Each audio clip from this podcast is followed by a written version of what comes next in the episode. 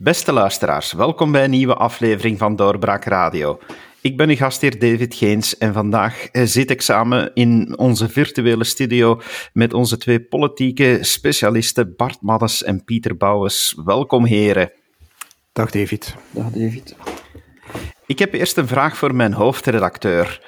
Aha. Beste meneer Bouwens, hoeveel startgeld krijg ik om aan deze podcast te beginnen? Ik zou zeggen evenveel als het startgeld dat ik gekregen heb als hoofdredacteur van doorbraak.be.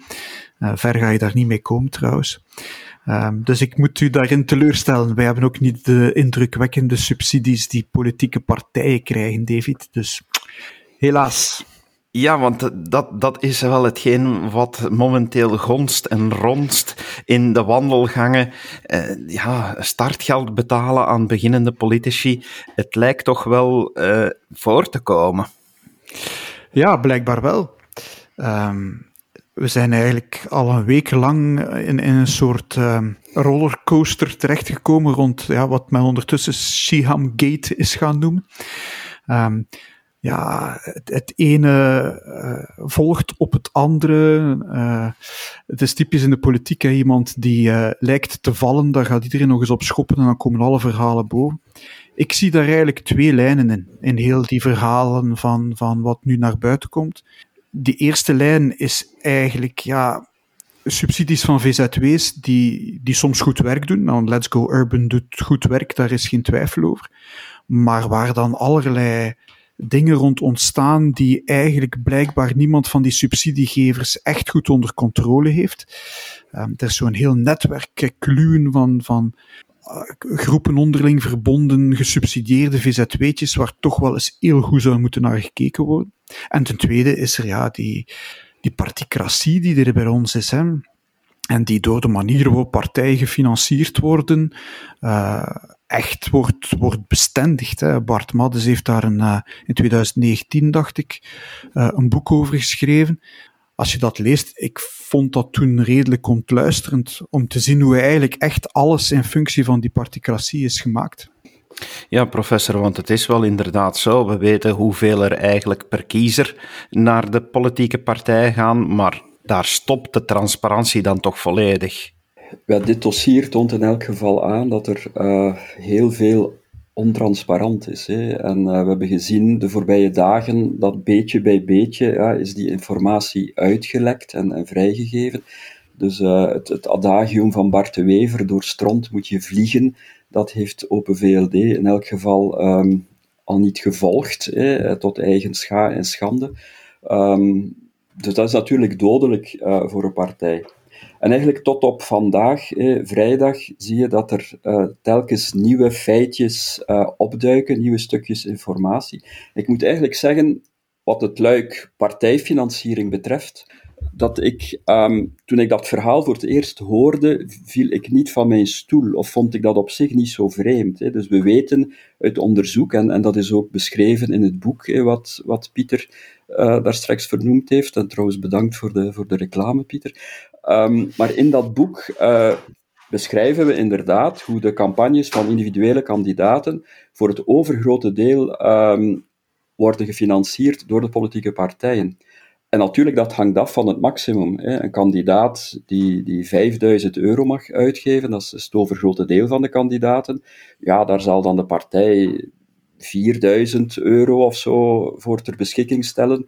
Dat is natuurlijk beperkt door die 5.000 euro. Maar als je dan kijkt naar de hoogst geplaatste kandidaten, die veel meer mogen uitgeven, soms tot 10 keer meer, die krijgen dan natuurlijk veel meer van de partij, hè. Dus als dat dan 80% is, dan kom je snel bij een aantal 10.000 euro. Dus dat is eigenlijk het patroon wat dat we bij alle partijen, bij alle kandidaten zien. Nu vandaag, en met de informatie die we nu hebben gekregen van Open VLD, is het eigenlijk de eerste keer dat er zo echt een alarmbelletje begint te rinkelen bij mij, van tja, is dat nu eigenlijk wel wettig?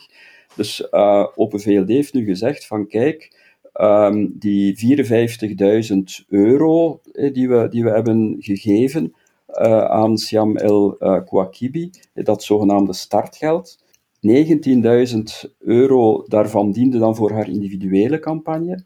€35.000 was haar aandeel in een gemeenschappelijke campagne binnen de kieskring Antwerpen. En zo kom je inderdaad tot een aangegeven bedrag van €54.000, dus dat klopt allemaal. Maar, en dat is nu het grote probleem, dus nu zegt de partij van daarbovenop hebben we ook voor €33.000 een medewerker betaald. Maar dan heb je natuurlijk een probleem, omdat dus die kostprijs van die medewerker, die €33.000, dat is niet aangegeven bij die verkiezingsuitgaven. Nu, in de mate dat die medewerker zich bezig gehouden heeft met de voorbereiding van de verkiezingscampagne, aan consultancy heeft gedaan, of videoclips heeft gemaakt, of teksten heeft geschreven voor de verkiezingscampagne, dus dat zijn boodschappen die erop gericht zijn om de kiezers positief te beïnvloeden, dat is de verkiezingscampagne, alle kostprijzen, ook de personeelskosten daarvoor, die moeten worden aangegeven. Nu, in de mate dat dat niet het geval was, ja, dan heeft de Open VLD wel een probleem. Hè. Dan zijn er hier voor 33.000 verkiezingsuitgaven gemaakt die eigenlijk niet aangegeven en dus frauduleus zijn. Natuurlijk is het zo, het is in theorie mogelijk dat die medewerker heeft gewerkt voor Sihame El Kaouakibi als aanstaand parlementslid, buiten de campagne, dat hij inhoudelijke dossiers heeft voorbereid. Dat is in principe mogelijk. En dan moet dat natuurlijk niet worden aangegeven, omdat het losstaat van de verkiezingspropaganda. Maar als dat zo was, dan zou je toch wel verwachten dat de Open VLD dat meteen ook zo zou zeggen, terwijl in de mededeling van vandaag blijft de Open VLD daar eigenlijk heel vaag over. De Open VLD zegt niet wat die medewerker precies heeft gedaan en nochtans hangt het juist daarvan af of er hier iets onwettig is gebeurd of niet. Ja, we hebben uiteraard die aangifte en daar zijn heel veel wettelijke regels over. Dus hier zou het inderdaad kunnen dat er een spoor is van een juridische constructie die niet helemaal klopt. Maar het feit dat er iemand geld krijgt om in de politiek te stappen, meneer Bouwens, hebt u daar al eerder van gehoord? Het is in ieder geval een slecht signaal dat zo naar boven komt en naar buiten komt. Het lijkt alsof er een soort transfermarkt is voor politici. En dat ze, net zoals bij de voetbal, door de club die hen het meest biedt, dat ze daar naartoe gaan en dat het eigenlijk weinig te maken heeft met politieke inhoud. Of dat nu waar is of niet, dat is de perceptie die bij veel mensen blijft hangen. En dat is zeer giftig voor de politiek. Bij gewone mensen blijft het idee hangen van het zijn allemaal poenpakkers en het is om de poenen ze te doen. En dat is heel kwalijk. Hè. Ik heb in de verslaggeving is men ook gaan graven naar wat is er gebeurd bij die andere witte konijnen die men binnengehaald heeft. Men is dan uiteraard snel bij Dries Van Langenhove en Vlaams Belang gaan kijken, maar ik heb niet de indruk dat ze daar veel hebben gevonden, anders zouden we het wel al geweten hebben.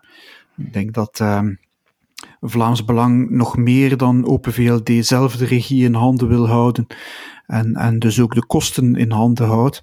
Maar ook bij anderen heb ik toch nog niet gehoord van dat zij met een zak geld overtuigd zijn om in de politiek te stappen. Dus ik vind het zeer opmerkelijk. Nu, dat feit zou ik toch wel een klein beetje willen dedramatiseren. Het is natuurlijk niet onlogisch wanneer een partij een wit konijn wil aantrekken, nog los van de vraag of dat goed of slecht is, maar als een partij... Ging ik net zeggen, ja. Als een partij dat wil doen... dan is het normaal dat daar een soort onderhandeling is. En dan een van de bekommernissen die natuurlijk die BV's of die bekende Vlamingen hebben, dat is natuurlijk van hoeveel zal ik moeten op tafel leggen? Hoeveel zal ik moeten investeren in mijn verkiezingscampagne? Wat zijn de verwachtingen van de partij daarover? En dan is het natuurlijk normaal dat de partij zegt, maak u daar geen zorgen over, dat zal u niets kosten, dat wij gaan dat betalen. De partij zal uw campagne financieren, zoals dat ook het geval is met bijna alle andere kandidaten. Maar natuurlijk, dat systeem, een buitenstaander kent dat niet. De meeste mensen hebben het idee dat een verkiezingscampagne voor kandidaten, dat peperduur is, zoals in de Verenigde Staten. Er circuleren enorme bedragen. Ik heb Ik heb gisteren nog aan iemand gevraagd van raad eens de gemiddelde Open VLD'er in 2019, wat heeft die uit eigen portemonnee moeten halen om de verkiezingscampagne te betalen? En het antwoord was ik kreeg, well, dat zal toch wel zeker €100.000 geweest zijn. Nu, in werkelijkheid is het €2100. Dat is dus eigenlijk heel weinig, dat is niet het soort bedragen waarvoor dat je echt pijn moet doen of een lening moet afsluiten bij de bank. Maar dus op zich vind ik het eigenlijk wel normaal dat er over die financiële kant van de zaak gepraat wordt met zo'n een wit konijn. En eigenlijk, dat komt er dan nog eens bij, vind ik het eigenlijk ook wel positiever wat er hier in het geval van Sihame El Kaouakibi is gebeurd, namelijk dat de partij zegt van kijk, wij vertrouwen u als kandidaat, wij stellen dat bedrag ter beschikking, voer een eigen campagne, positioneer u, bouw een eigen profiel uit en leg daar dan achteraf verantwoording over af. Dus het is eigenlijk een responsabilisering van die kandidaat. En dat vind ik vanuit democratisch oogpunt veel, veel gezonder dan wat dat de normale praktijk is, namelijk dat de partij gewoon beslag legt op het bedrag dat de kandidaat kan uitgeven en daarmee dan een gemeenschappelijke campagne voert in de kieskring, zodanig dat de kandidaat eigenlijk geen eigen accenten meer kan leggen en financieel aan de leiband loopt van de politieke partij. Alleen is het natuurlijk wel zo... Ja, inhoudelijk, maar ook puur financieel. Dus de partij zegt van, kijk, €4000 moet je reserveren voor de gemeenschappelijke campagne in de kieskring, bijvoorbeeld, en dan blijft er nog €1000 over, om dan nog een paar kleinigheden mee te doen. Wat kun je nu doen met €1000 in een kieskring die zo groot is als een provincie met 1,3, 1,4 miljoen kiezers, zoals in Antwerpen? Dus op zich vind ik dat een goede zaak. Alleen had Open VLD natuurlijk moeten zeggen, we doen dat voor alle kandidaten. Dus het bedrag dat we transfereren van de partij naar de individuele campagnes, we stellen dat ter beschikking van de kandidaten en we geven de kandidaten de vrijheid om daarmee te doen wat dat ze willen, op voorwaarde dat de kandidaten dan natuurlijk achteraf kunnen bewijzen dat dat geld effectief is gebruikt voor de campagne. Dat is natuurlijk hetgeen dat nu zoveel frustratie creëert bij Open VLD, namelijk dat Sihame El Kaouakibi een soort geprivilegeerde status heeft gekregen bij een Open VLD en als enige die vrijheid heeft gekregen. Ik vind wel... Je moet een onderscheid maken tussen, en dat doet u ook, hè, de partij die eigenlijk de campagne betaalt, en El Kaouakibi die onderhandelt over haar positie en zegt, ja, maar ik ga mezelf in de markt zetten, ik ga dat doen met een van mijn eigen vennootschappen en die gaat dat factureren. Waardoor je eigenlijk ook de indruk wekt, of dat dan het geval is of niet, maar je wekt minstens de indruk dat je 2 keer langs de kassa passeert. En dat vind ik toch... dat men daar ook in Open VLD is in meegegaan om die campagne dan door een van haar eigen vennootschappen te laten voeren. Dat is een soort vestzak-broekzak-operatie, of geeft toch die indruk. Dat vind ik toch een heel fout signaal. En dat er niemand op Open VLD geweest is die gezegd heeft van luister, het is hier jongens, ja, dat zijn eigen campagne voert om zichzelf in de markt te zetten, politiek, oké, dat kan een win-win situatie zijn voor ons als politieke partij, maar dan gaan we dat toch met een extern bureau laten doen. Daar vind ik wel dat ze uit de bocht gegaan zijn. Ja, de Open VLD maakt de laatste week echt een heel belabberde indruk wat dat betreft trouwens. Heel een communicatie hangt met haken en ogen aan elkaar. Mm-hmm. Ja, ten gronde ben ik het daarmee eens. De vraag is natuurlijk, was dat onwettig? Hè? Dus voor zover ik kan... Ja, maar het is onwettig of onethisch, hè Bart? Ja, ik weet het wel, maar enfin, ik bekijk het ook een beetje als expert op vlak van partijfinanciering. Was het onwettig? Voor zover ik kan zien, was het niet onwettig. In de mate dus dat er effectief diensten werden geleverd door dan die VZW of die naamloze vennootschap of wat dan ook. En dat de prijs die daarvoor werd aangerekend en die dan is betaald door Open VLD, in de mate dat dat marktconform was, is er juridisch gezien niets aan de hand. Ik denk dat het ook wel vaker gebeurt dat kandidaten of politici voor drukwerk en voor het leveren van diensten tijdens de campagne, die zullen ook wel vaak een beroep doen op bevriende bedrijven, of bedrijven waarvan dat ze weten dat die dicht bij de partij staan. En Nogmaals, daar is niets mee aan de hand, op voorwaarde dat die bedrijven marktconform factureren. Als ze zaken gratis doen, ja, dan zit je natuurlijk met het, dan is het een gift en bedrijven mogen geen giften doen en dat is het illegaal. Maar voor zover we nu weten, is dat in dit geval niet gebeurd. Maar ja, op een eigen vennootschap die facturen schrijft voor wat ze aan haar doen en eigenlijk dan op een eigen campagne gaat die vennootschap waarschijnlijk ook nog een winstmarge rekenen, dan zit je toch in een heel eigenaardige situatie. Ja, maar dat betwist ik niet. Hè. Ik bedoel dat het heel eigenaardig is. En allicht in de tijd heeft men daar ook fiscaal vragen bij gesteld. Hè. Maar goed, ja, dus er zijn allerlei onderlegd voor. Hè.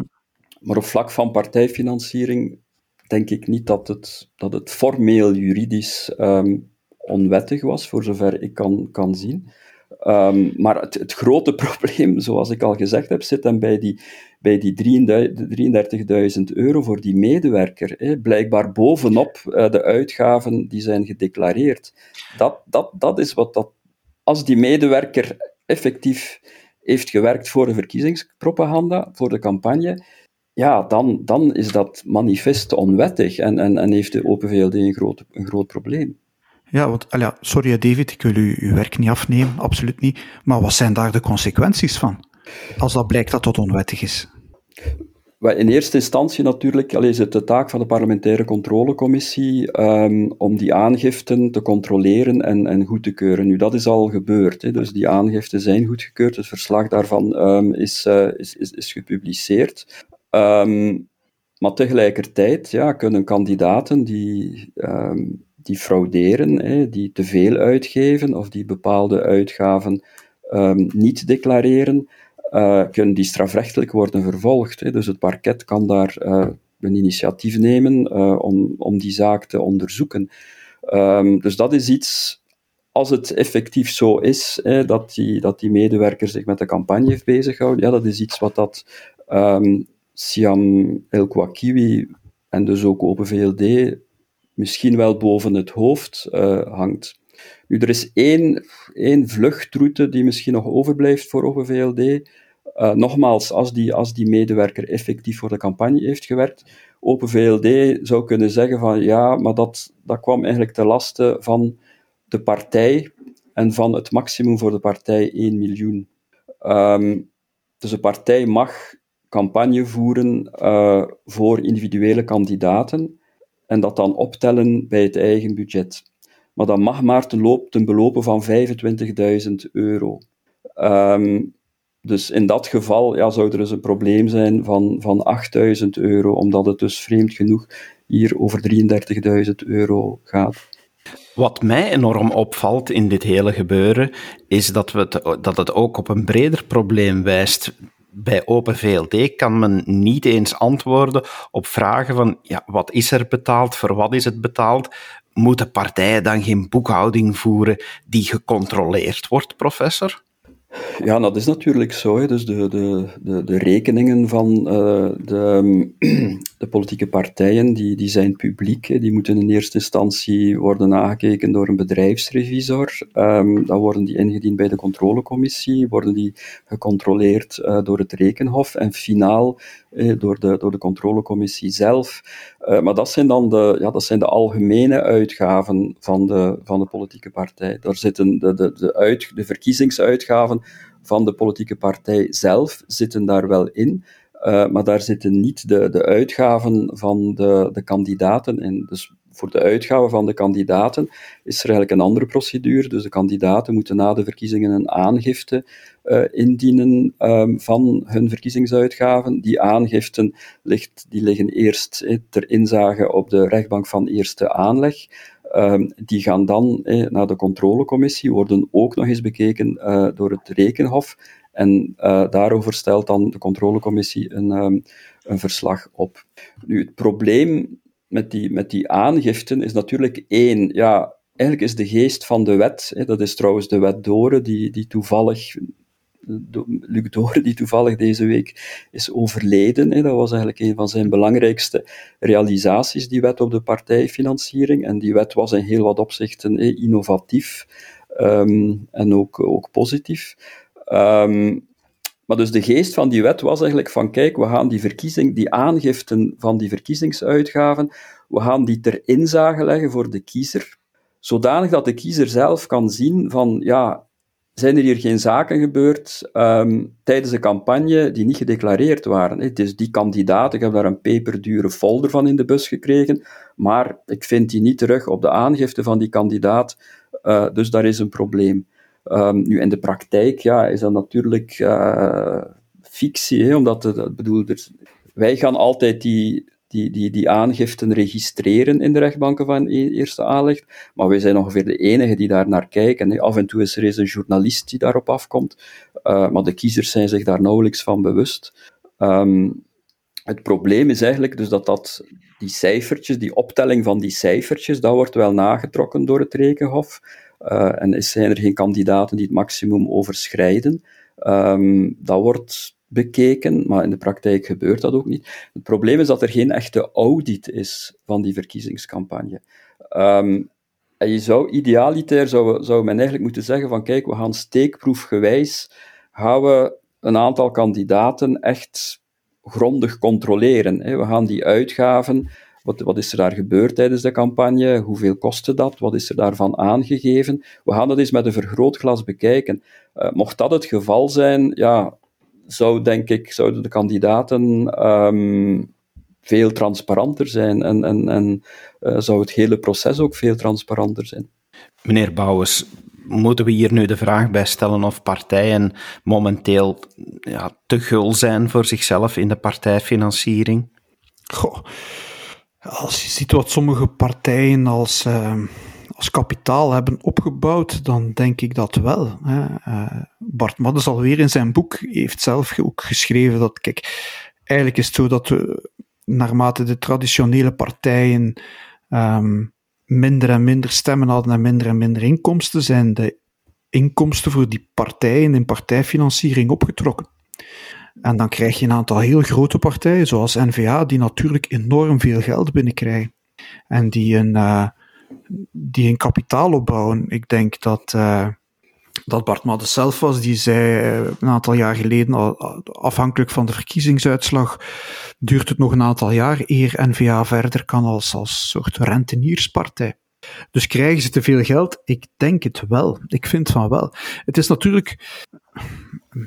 Men heeft dat gedaan om heel die warrige partijfinanciering met giften, waar corruptie en omkoping dan om de hoek loert om dat tegen te gaan. Maar ik denk dat men van het ene uiterste in het andere is terechtgekomen. En dat het tijd wordt om daar toch eens grondig over na te denken. Ik vrees alleen dat onze huidige politici of onze huidige politieke partijen daar op dit moment niet toe in staat zijn.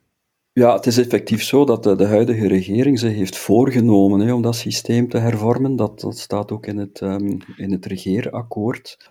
Ik heb zo'n beloftes al vaak gehoord. Hè? Ja, en het feit is natuurlijk dat het nu vooral de oppositiepartijen zijn. Vlaams Belang, N-VA, de twee grootste partijen van België. Ook PVDA, PTB, die nu profiteren van dat systeem. En dat steekt natuurlijk de ogen uit bij de traditionele partijen.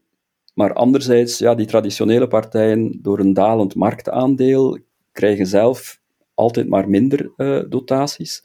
En zijn dus ook niet geneigd om die dotaties te verminderen.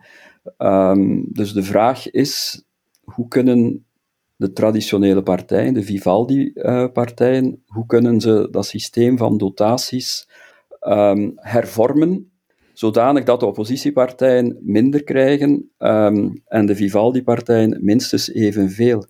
Dat is een cliffhanger.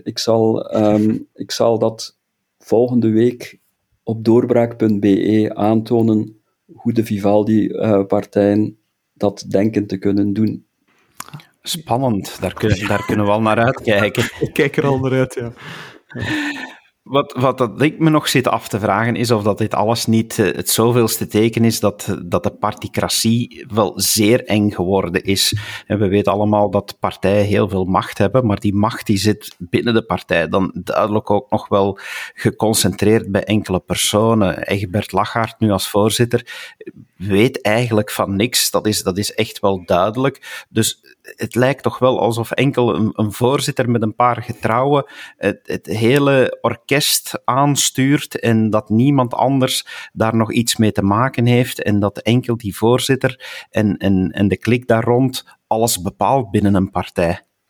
Ja, ik denk ook, de Open VLD heeft net een voorzitterswissel achter de rug, waar men ook geprobeerd heeft, denk ik, om de kleine groep die de partij leidt te veranderen, waardoor dat er ook een gebrek is aan continuïteit. Hè. Er is ook rivaliteit tussen die twee groepen, merk je toch duidelijk. En dat speelt hier ook een rol, denk ik. Als je kijkt naar andere partijen, Vlaams Belang, N-VA, daar zijn die zaken goed geregeld. Hè. Pieter Zager in N-VA, die de zakelijke kant beheert, die hoef je geen moeilijke vragen te stellen over het zakelijk beheer van die partij. Die heeft dat perfect onder de knie. En als er morgen een andere voorzitter komt, dan zal hij blijven zitten. In Vlaams Belang net hetzelfde. Hè. Daar heeft de voorzitter is erin geslaagd om rond zich mensen te organiseren. En hij heeft die partij perfect in handen.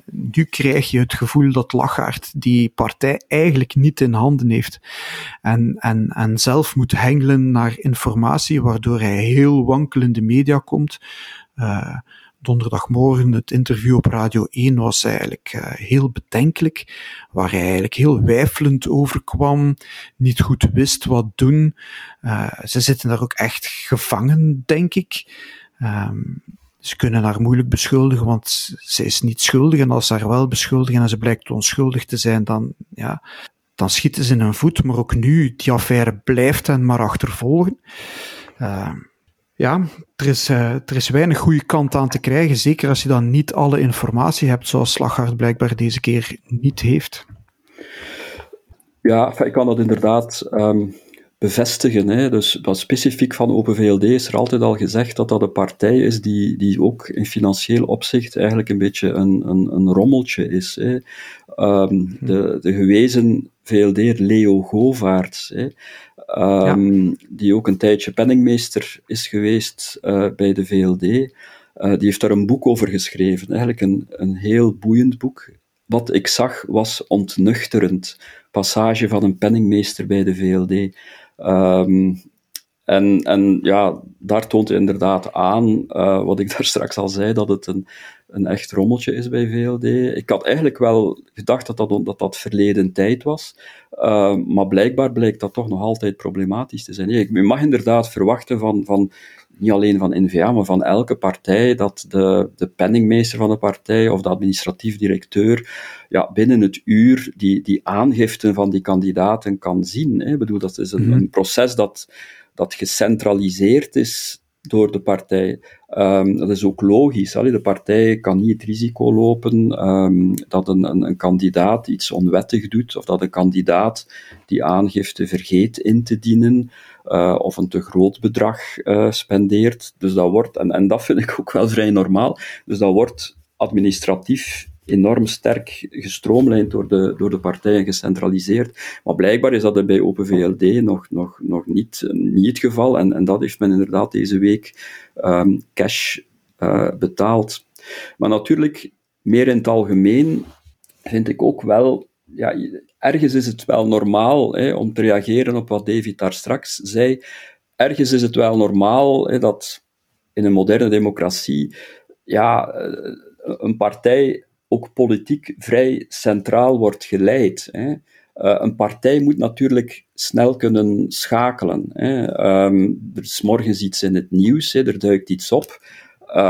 En 's middags moet de voorzitter daar een verhaal over kunnen vertellen in de media, een geloofwaardig verhaal. Dus een partij moet kort op de bal kunnen spelen, moet kunnen snel schakelen. En dat betekent natuurlijk dat die basisdemocratie daar eigenlijk niet kan spelen. Dat is volgens mij ook de jongste decennia altijd de sterkte geweest van de N-VA. Dat die partijtop van de partij heel, heel sterk kon schakelen. Ik geef het voorbeeld van wat er gebeurd is in de aanloop naar de verkiezingen van 2019. Iedereen dacht dat zal hier een verkiezing zijn over het Marrakesh-pact en over de vluchtelingen. En plots verschenen daar de klimaatspijbelaars en werd dat het thema dat de verkiezingscampagne begon te domineren.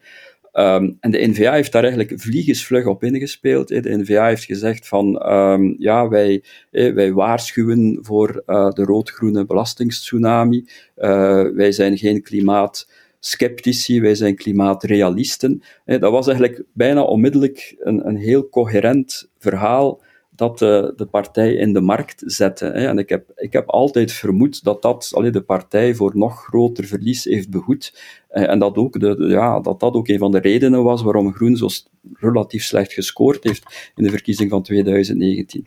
Maar dat kun je natuurlijk enkel maar doen als je kunt snel reageren. Had de N-VA gezegd van we gaan nu eerst een groot congres organiseren over klimaat, of we gaan nu eerst de leden bevragen, of daar 2 weken over nadenken, dan zou dat niet gelukt zijn. Dus in een aantal opzichten, zeker wat de dagdagelijkse politiek betreft, vind ik wel dat een partij moet worden geleid door zoals een bedrijf. Dat de partijvoorzitter een beetje moet handelen zoals een bedrijfsleider, zoals een CEO, en moet ook het gezag hebben binnen een partij, moet ook de macht hebben om knopen door te hakken. Maar natuurlijk, dat neemt niet weg dat er geen excessen mogen zijn. Ik bedoel, veel van wat we nu zien en wat wordt gecatalogeerd als particratie, dat zijn excessen. Dat betekent niet dat de voorzitter moet kunnen zeggen van kijk, ik wil dat wit konijn op die verkiesbare plaats staat, op de lijst, zonder rekening te houden met de leden, zonder rekening te houden met wat de provinciale partij daarover zegt. Dat zijn natuurlijk excessen, dat is iets anders. Maar het is niet nieuw dat er over particratie gesproken wordt. Er wordt op veel manieren over gesproken. Af en toe zie je ook wel aanpassingen van de kieswetgeving passeren om die particratie tegen te gaan. Eigenlijk hoeft het niet allemaal in handen te zijn, of hoeft een partijvoorzitter niet altijd op alles te reageren. Hij heeft daar personeel voor, zijn de parlementsleden. In dit land misschien net iets te veel om dat allemaal gecontroleerd te houden. En ik denk dat dat ook meespeelt in die particratie. Ivan de Vadder heeft dat ooit geschreven in zijn boek, als hij zo de machtigste mensen van het land oplijstte. Waarom zijn die partijvoorzitters zo machtig? Iemand moet daar eens een helikoptervisie houden van wat op die verschillende plaatsen in die politieke structuur België, wat daar gebeurt. Maar als je eigenlijk gaat naar een systeem waar de parlementsleden de belangrijkste mensen van je partij zijn, dan heb je onder je parlementsleden iemand die bezig is met de visie op ecologie, op nieuwe energie, op duurzaamheid, die daarop kan reageren. Eigenlijk moet de kern van uw partijwerking in het parlement zijn. Maar onder andere door die grote kiesomschrijvingen en de manier waarop alles hier georganiseerd is, zijn het alweer die partijvoorzitters die bepalen wie in dat parlement zit en draaien eigenlijk in een vicieuze cirkel. Ik mag niet zeggen dat er geen moeilijke vragen worden gesteld vanuit de meerderheid, want we hebben dat vorige week nog meegemaakt met Gilkinet, die over de NMBS verantwoording moest afleggen. Zo waren vragen van MR, van dezelfde meerderheid. Dat is een beetje bijzonder bij ons. In het Vlaams parlement zal je zoiets zelden zien. El Kaouakibi heeft het gedaan in 2019. Maar voor de rest zie je dat zelden. Dat parlementsleden ergens voor staan en een eigenheid hebben. Dat wordt ook allemaal streng verdeeld vanuit de fractie. Wie gaat iets zeggen? Wie mag daar iets zeggen? Het is vechten voor een plekje onder de spotlights als parlementslid. En op die manier denk ik... Ben ik bijvoorbeeld toch opnieuw voorstander van kleinere kiesomschrijvingen waar de macht dan toch weer bij een plaatselijke verkozene ligt, die dan niet verkozen is bij gratie van die partijvoorzitter of partijcenakels, maar bij gratie van zijn eigen contact met de kiezers en zeg maar de politieke smoel die hij heeft.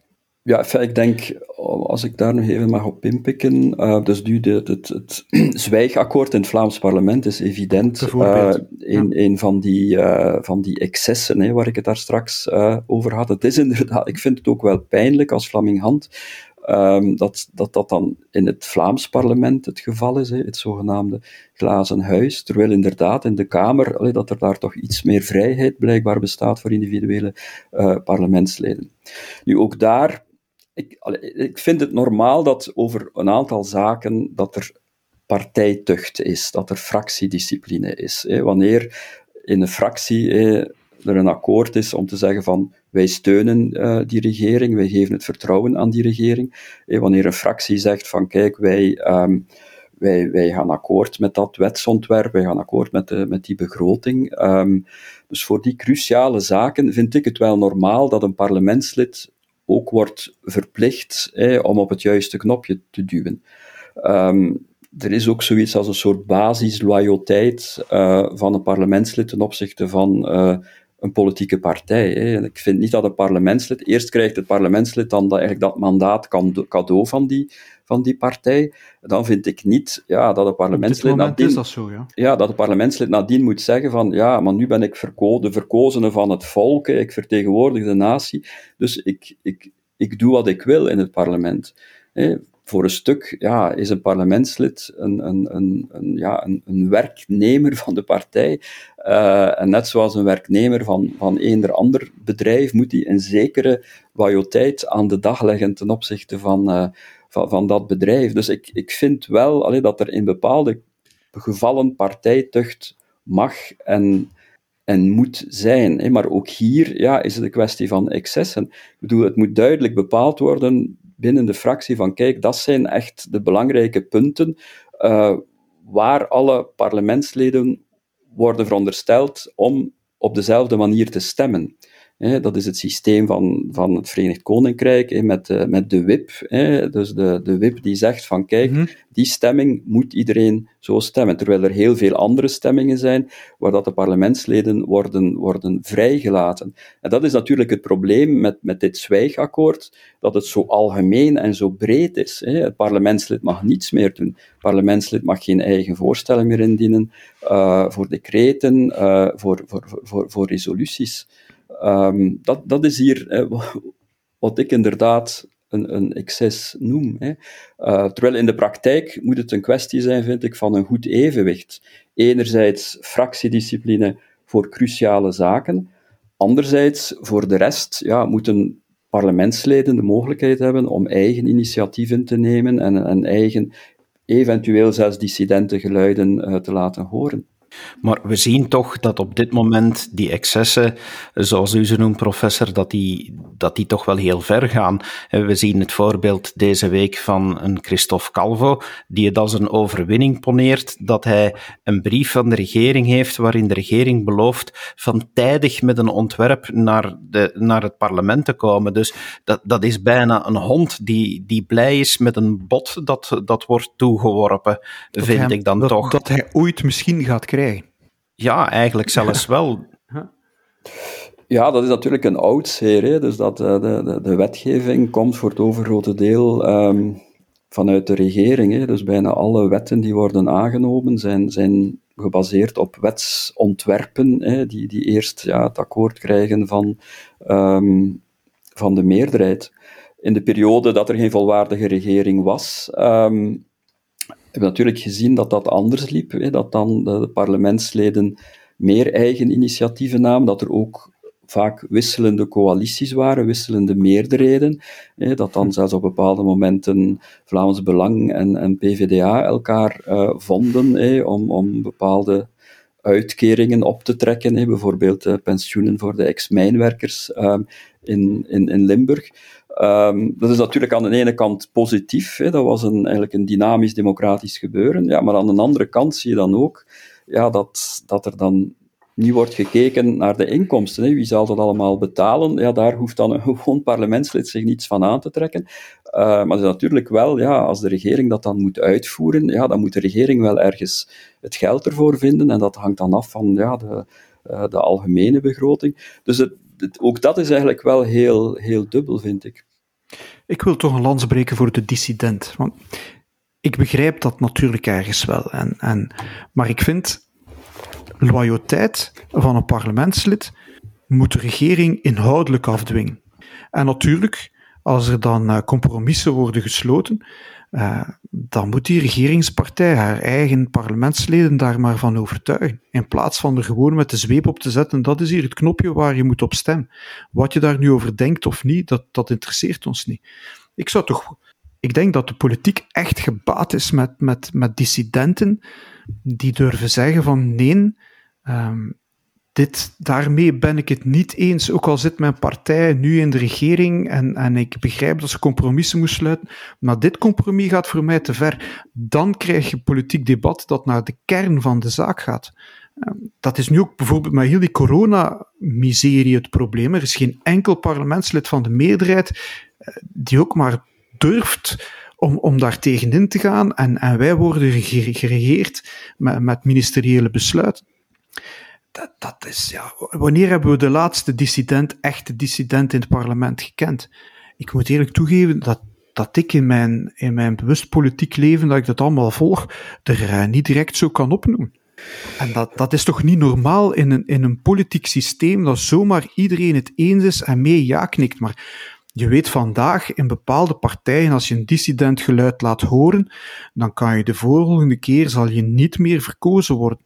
En het systeem is ook zo dat je ergens van onder op een lijst staat of ergens in het midden om met voorkeurstemmen nog te springen naar degenen die toch verkozen zijn. Dat wordt een heel moeilijke zaak. Dus je zit helemaal klem eens je in het parlement zit en dan word je geen parlementslid meer, geen volksvertegenwoordiger meer, maar je wordt behandeld als een soort loontrekkende van een partij die moet doen wat die partij zegt. En dat vind ik een complete aberratie van het systeem. En dat is een slechte zaak voor ons democratie. Ja, als ik daar nog iets op mag zeggen als politicoloog. Dat is natuurlijk een fenomeen dat we eigenlijk in de meeste parlementaire systemen zien. Hè. Dus wat dat wij dan noemen in de politieke wetenschappen, de fractiecohesie, is in alle parlementaire systemen heel hoog. Hè. Een systeem waar dat systemen waar dat die fractiecohesie lager is, waar dat je dus inderdaad, zoals Pieter suggereert, veel meer dissidentenstemmen hebt, dus eigenlijk zwakkere fracties in het parlement, dat is typisch voor presidentiële systemen. Maar dan heb je natuurlijk een heel sterke president. Een president die alle macht naar zich toe trekt en die even machtig is en zelfs nog machtiger, want er is er maar één, als de partijvoorzitters bij ons. Dus het feit dat dat fenomeen, die sterke fractiecohesie, die sterke fractiediscipline, dat zo algemeen verspreid is in parlementaire systemen, ja, dat wijst er wel op dat het ergens nodig is om zo'n systeem te laten functioneren.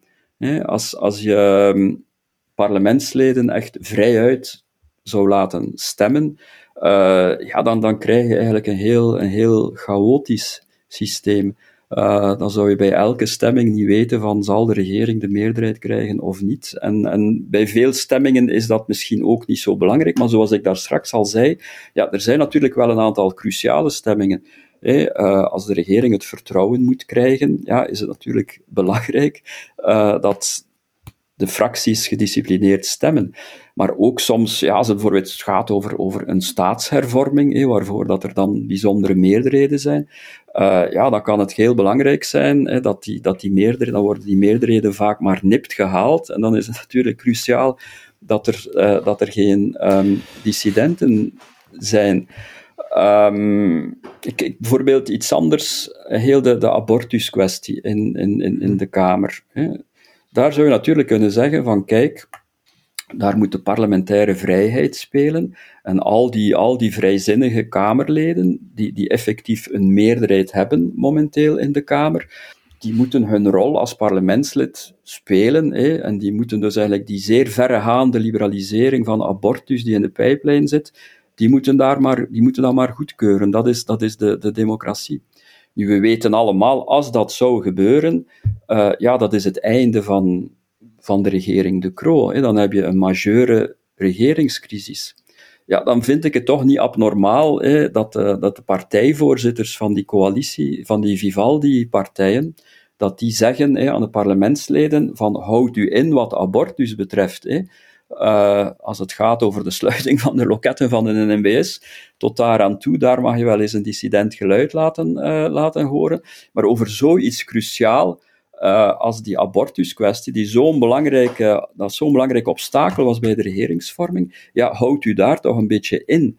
Dat vind ik eigenlijk vrij normaal, bekeken vanuit het perspectief dan van de Vivaldi-partij. Ja, het wordt een discussie op die manier natuurlijk, maar eigenlijk net niet. Hè. Net op de punten waar het cruciaal is, zouden parlementsleden een overtuiging en een ideologie moeten volgen. Dat is ook in het verleden, als het fout liep, net gebeurd. Hè. Een Verroken, ja, dat draaide rond staatshervorming bijvoorbeeld. En het is op die punten dat volksvertegenwoordigers de macht die ze hebben ook moeten gebruiken. En via hun partij dan ook proberen de anderen onder druk te zetten. Dat is dan het spel om eventueel opnieuw te onderhandelen of naar verkiezingen te gaan die dan daar ronddraaien en je wint of je verliest. Ja, maar ik vrees met alle sympathie voor Jan Verroken en over de positieve rol die hij zeker heeft gespeeld. En ik denk dat het belangrijk is dat er zulke dissidenten zijn in het parlement. Maar natuurlijk moesten alle parlementsleden dissident geweest zijn, zoals Jan Verroken, dan zou er nooit een staatshervorming gekomen zijn. Vergeet niet, er zijn ook veel unitaristen, en in de jaren 70 en 80... wellicht nog meer dan nu, die op een bepaald moment ook die staatshervorming hebben moeten goedkeuren en die autonomie voor de Vlamingen en eigenlijk het afbouwen van het unitaire België, zonder dat ze daar eigenlijk mee akkoord waren, maar omwille van de stabiliteit van de regering en politiek compromis, hebben ze van hun hart een steen moeten maken en ook als Belgicist en unitarist hebben ze daarvoor moeten stemmen. Moesten het allemaal Jan Verrokens geweest zijn, zou er nooit een staatshervorming en dus ook Vlaamse autonomie gekomen zijn. Ik denk dat we daarmee kunnen vaststellen dat particratie een systeem is, zoals altijd, met voor- en nadelen. Dat er moet constant gewaakt worden over een evenwicht dat we moeten bereiken om onze democratie veilig te houden. Dat is wel heel belangrijk en daar kunnen we nog heel lang en heel vaak over discussiëren. Het zal een topic zijn dat zeker nog wel terugkomt in deze podcast. Op dit moment wil ik jullie bedanken, meneer Maddens, meneer Bouwens, voor jullie inzichten in wat er deze week leeft in de wet. Straat en andere straten en pleinen. Dank jullie wel. Tot graag gedaan. En uw beste luisteraar, dank u wel dat u geluisterd hebt. Hopelijk weet u weer wat meer wat er gebeurt in ons politiek landschap. Blijf zeker luisteren en graag tot de volgende keer. Dag.